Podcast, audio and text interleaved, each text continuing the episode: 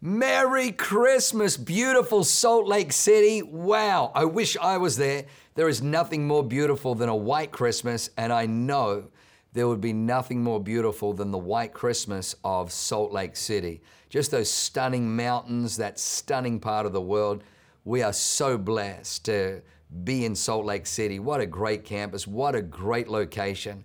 Pastor Vince, Becca, the whole team are just amazing. What an amazing year we've had this year. It's been an extraordinary year, and I can't believe that, you know, Christmas is already upon us. Well, we're in our Christmas series, Jesus is King. Let me read a scripture and then we're going to get into this great message today. It says here in Gospel of Luke, chapter 2, verse 8, it says, Now there were in the same country shepherds living out in the fields, watching their flock by night. And behold, an angel of the Lord stood before them, and the glory of the Lord shone around them. And they were greatly afraid, no doubt, freaky. Angels, you know, appearing to anybody is going to be freaky, but to the shepherds who are used to looking down into the pastures and into the fields to watch sheep, now all of a sudden have something happening in the sky where there are beings floating in the sky speaking to them, declaring that something has just taken place. And what has just taken place? Well, they're about to tell us. The angel said, Do not be afraid. Behold, I bring you good news of great joy, which will be for all people. For there is born to you this day in the city of David a Savior who is Christ the Lord. And this will be a sign to you. You will find a babe wrapped in swaddling cloths, lying in a manger. And suddenly there was with the angel a multitude of the heavenly host, praising God and saying, Glory to God in the highest, and on earth peace and goodwill towards men. You know, Mary had just brought forth, the Bible says, her firstborn. They named him Jesus. They wrap him in swaddling clothes and they lay him in a manger. A manger is a feeding trough for animals. Jesus wasn't born in a hospital. Jesus was born in a stable. In a stable, in an inn, but there was no room in the inn. The inn didn't have an inn for the Son of God, so they had to put him out in the barn because the inn couldn't take him in. I'm saying all of that to say this that when Jesus Christ was born into the world, you need to understand it almost looks like there was no place in this world for him. We would find a place for him many, many years later. But Jesus was born, they wrapped him in swaddling clothes, and it sounds really nice, but swaddling cloths are milk rags that they use to clean up the milk from the cows after they milk the cows. And this is what Mary used to wrap Jesus. It wasn't really sanitized. Uh, may I just say to you that, that God took an incredible risk to reach you. God was making a statement. The, the shepherds were so used to going through the doldrums, going through the motions, going through a routine systematically of leading the, sh- the sheep from field to field. And as they're grazing in this field, the shepherds are there. They have no idea. Then all of a sudden, fum, fum, fum, angels appear in the heavens, freaks these shepherds out. But the angels say, Hey, hey, peace, don't be afraid. We bring to you good tidings, good tidings of peace from heaven toward all men. When Jesus Christ stepped into the world, you need to understand it was heaven invading earth earth has always been, and outside of Christ always will have, oppression, violence, injustice, abuse, slavery, dysfunction, sin, depravity, brokenness, despair. That is the default position of the world separated from God. But when Jesus Christ came in, and you can look, if you look at 2,000 years of history, every nation and every civilization that embraced Christ and embraced Christianity went into unprecedented peace, blessing, and prosperity.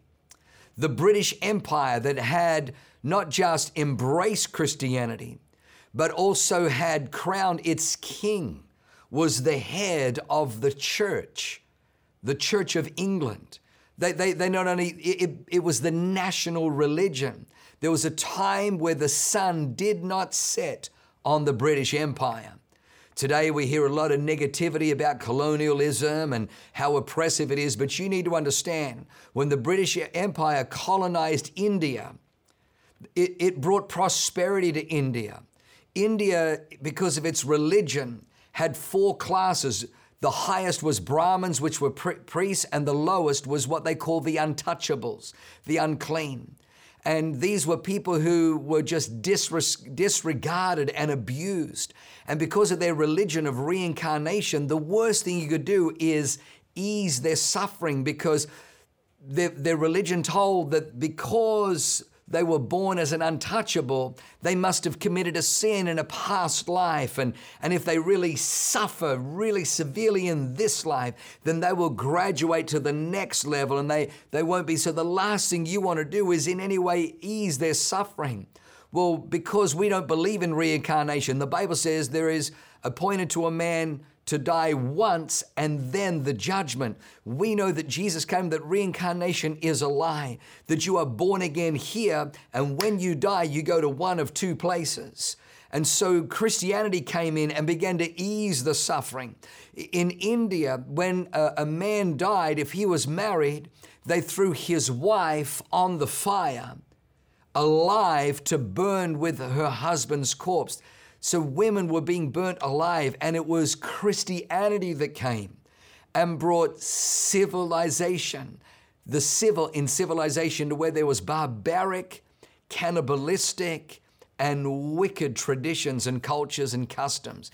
It was Christianity. It was Christianity that tamed cannibalistic nations all around the world. Wherever Christ goes, peace goes. Even on the inside of you, if there's torment, if if there's dysfunction, if there's brokenness, if there's anger and despair and bitterness and unforgiveness, you need to understand that when you receive Jesus Christ into your life, think about it. Jesus was born in a tiny town, Bethlehem, the smallest of all the towns in Israel, in the tiniest nation in the world, the nation of Israel, this tiny little speck on the world map. He was born not in a hospital, he wasn't born in a palace, even though he's the King of Kings.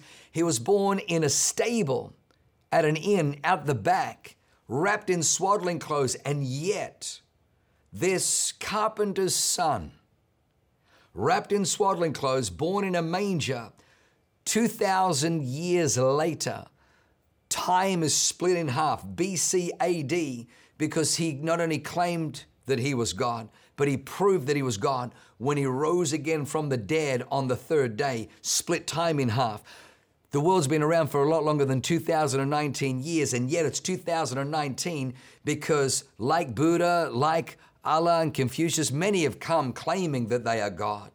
But only one got up out of the grave proving that he was God, and that was Jesus Christ.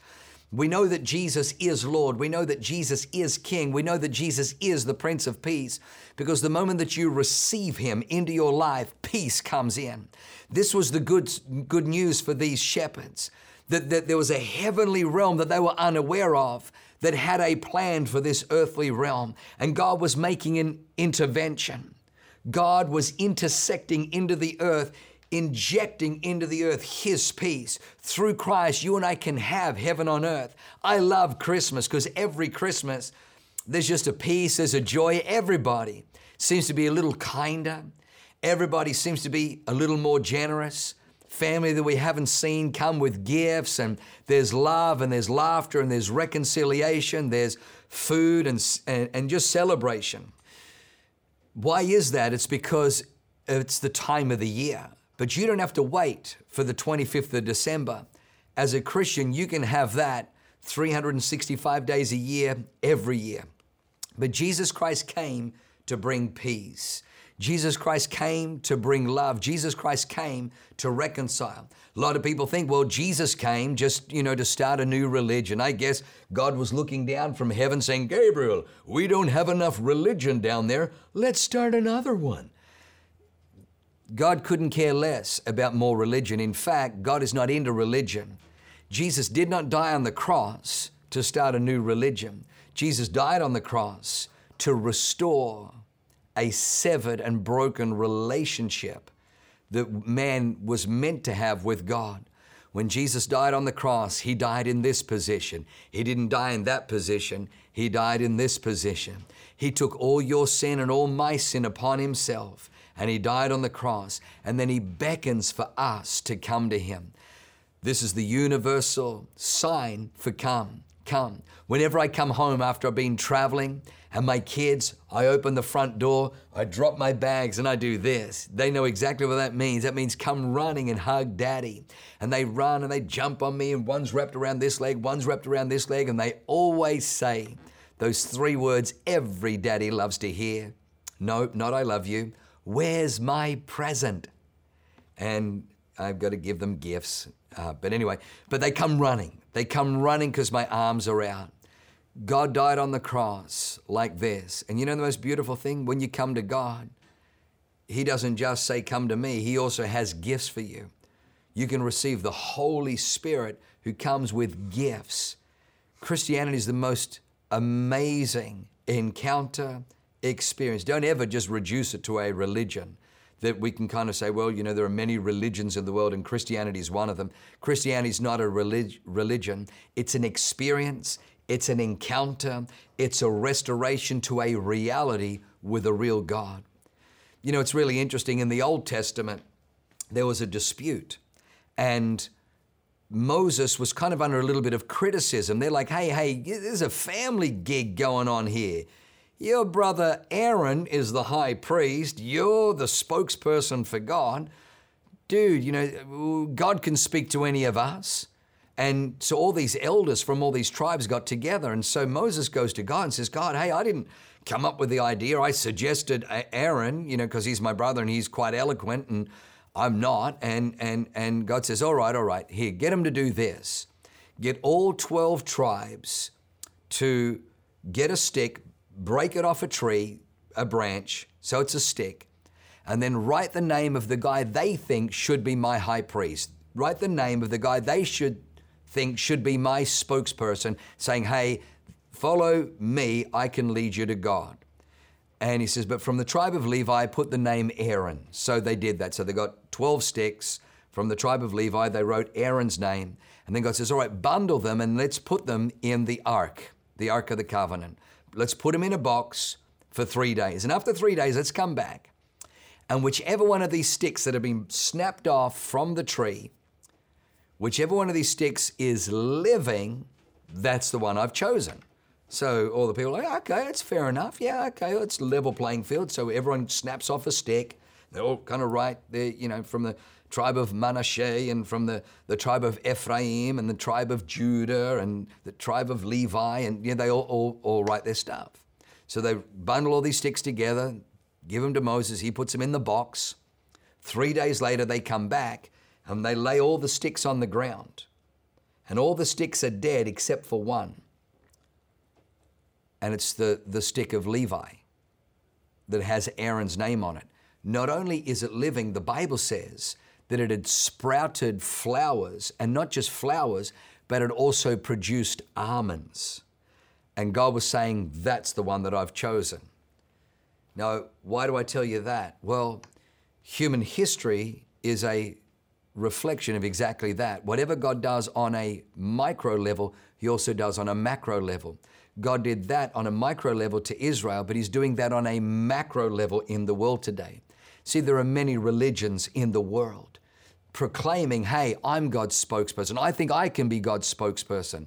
Whether it's Buddha, whether it's Muhammad, whether it's Confucius, they all come and so God says, all right, all right, well, let's snap off everybody from the land of the living. Let's snap off, put their name on, put their religion, put their philosophy. Let's cut it off from, let everybody go through death.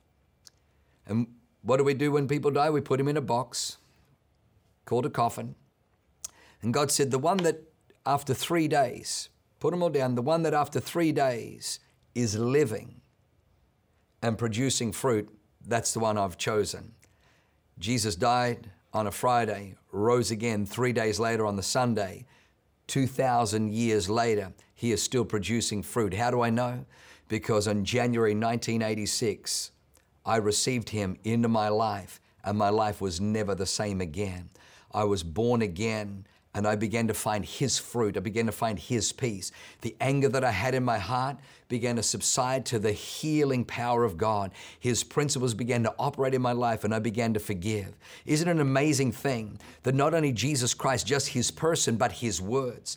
This kid born in a stable, didn't go didn't study didn't go to you know bible college or theological seminary or study under gamaliel like the apostle paul did but was a carpenter's son. And yet because he was the son of god and walked with god he loved studying and reading the Torah for himself, and he comes. Matthew 7 24 says, Whoever hears these sayings of mine and does them, I will liken him to a wise man who built his house on the rock. The rains come down, the floods come up, the wind blows, but his house stands. But whoever hears these sayings of mine and doesn't apply them, I will liken him to a foolish man who built his house on the sand. The same rains come down, the same flood comes up, and the wind blows, but the house falls. What, what an audacious statement for a kid born in a stable, wrapped in swaddling cloths, laid in a feeding trough in the tiniest little town, in the tiniest nation, in the tiniest little speck on this planet, to have the audacity to say that whoever applies my words their life's going to be healthy, vibrant, and strong. And whoever denies my words, their life is going to end in demise. We see this throughout history again and again and again, where people that have rejected Christ, rejected God, only to find that their life uh, goes downhill and goes downhill rapidly.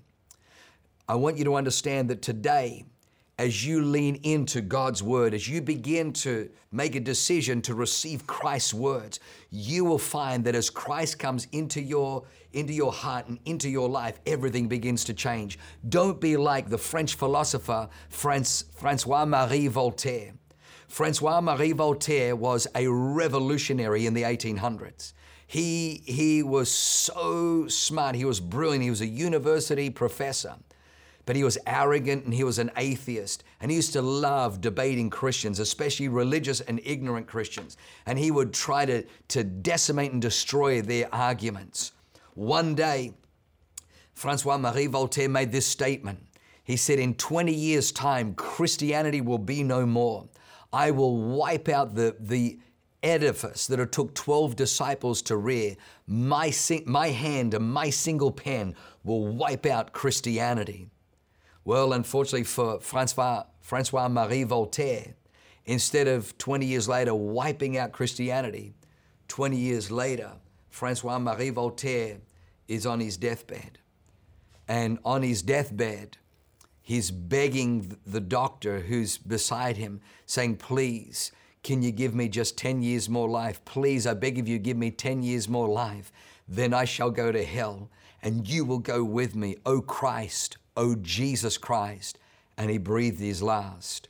The nurse who attended him said, Never again, not for all the money in Europe, would I ever again want to wit- witness an atheist die. She was so rocked by the torment at which he died. But the story doesn't finish there. His estate was purchased by the Geneva Bible Society. And the man who said in 20 years' time, Christianity will, will be no more, I will wipe it out. My intelligence, my brilliance, my pen, and my hand single handedly will wipe out Christianity. The Geneva Bible Society bought his estate and they opened his home to be the printing press where Bibles were printed and sent all throughout Europe. You see, my friend, God is not mocked. But Jesus says, if you build your, your life, your house on my words, you build it on a rock, that when the floods come and the rains come, it still stands. This man decided to reject the words of Jesus, died in torment, and even his declarations and, and his bold and arrogant statements were washed away by the hand of God. Are you walking with God? Are you connected with God? Friend, I got to tell you, the greatest thing that ever happened in my life was the day that I received Jesus Christ. Not only did I receive forgiveness, not only did the flood of God's love wash over me and His peace fill me, but I need you to understand that God directed me to His Word, and His Word began to rebuild my life. His Word began to bring strength into my life. All of a sudden, my life began to, to build, my life began to flourish there was so much brokenness and devastation and dysfunction. I didn't know how to be a husband. I didn't know how to be a father. Heck, I didn't know how to be a proper son. I didn't know how to be a good employee, let alone a good employer. I, I, I, there was just so much brokenness. My father ran away from home when he was 14, and, and he did the best that he could, but dysfunction breeds dysfunction. But the day I received Jesus, I began to read his word, the Bible. And as I began to to pour myself into the Bible, I began to find peace and I began to find wisdom and I began to find hope. And I just made a decision you know what? I'm going to build my life on God's word. I'm going to build my life on what God is saying. And I got to tell you, friend, 34 years later, the greatest decision I ever made was to build my life on Jesus' words. Jesus' words have single handedly caused my life to sustain and withstand the storms, the floods, and the tempest that blows. We can't change what's on the outside. All we can do is secure what's on the inside. I want you to know that Jesus Christ is a rock. Jesus Christ is an anchor. Jesus said about His word, He said, Heaven and earth will pass away, but my word endureth forever. Build your life on something more certain than the sky above you and the ground beneath you. Build your life on the word of God. You know, I'd love to take a moment to pray with you right now. The greatest thing you can do, my friend, is open your heart to Jesus Christ. I'm not asking you to join a religion, I'm asking you to open your heart to God's saving plan. Jesus Christ came, born in a stable, almost like he's not meant to be in this world, almost like there was no place for him. There was a place for him. Wood that they used to build a stable, they also used wood to build a cross. The Romans used it to execute criminals. And Jesus, who was completely innocent of all crimes, three times he was examined, three times. Pilate, I find no fault in this man. Caiaphas, I find no fault in this man. Herod, this man has done nothing deserving of death. And yet here is Jesus, an innocent man, dying on a cross. Why? Because God was giving his innocence to you and I, and he was taking our sinfulness and wickedness, all of our shame, all of our guilt, and putting it on Jesus. The day you receive Christ, he washes away your sin, all my guilt, all my shame, all my uncleanness, everything I've ever done wrong, every violation, every transgression washed away. I got to tell you, all the money in the world can't buy that kind of peace, can't buy the weightlessness of a clean and clear conscience, to know that all my guilt, all my shame has been washed away. That's what Jesus Christ did. So we're not asking you to join a religion. We're asking you to receive God's plan of salvation, to receive His forgiveness, to receive His peace, His power, and His blessing in your life. Let Him deal with the stuff. Maybe you're addicted. Maybe you've done stuff that you're ashamed of, that you, you feel too uh, um, embarrassed to talk to people about. I got to tell you, let Jesus Christ in. He'll begin to wash, He'll begin to cleanse, He'll begin to forgive, He'll begin to renew. In just a moment, I'm going to invite Pastor Vince, our amazing campus pastor, to come on up, and he's going to give you an opportunity to respond. He's going to get everyone to bow their head and close their eyes and if you know I'm talking to you today, all I want you to do when He gives you the opportunity is just raise your hand. No one's looking around, every head's going to be bowed, but raise your hand say, Hey, that's me. I want to receive Christ. Yep, I want that peace. I need that forgiveness. It's Christmas. Jesus didn't die to start another religion, He died to repair a broken relationship. And that's why the angels were saying, Glory to God in the highest, and on earth, peace, goodwill towards men. God is not angry with you. God is in love with you. He wants you to come into His family and enjoy His peace and His love. Amen. Amen. Let me pray and then Pastor Vince is going to come. Father, I thank you for these beautiful people. And I ask today that hearts would be changed, lives would be eternally saved. Lord God, today that people would experience the forgiveness and the magic of Christmas, which really is Jesus Christ, His peace, His power, and His presence. I ask all these things in Jesus' name. Amen. Come on, Vince. We love you. God bless you, church. Merry Christmas.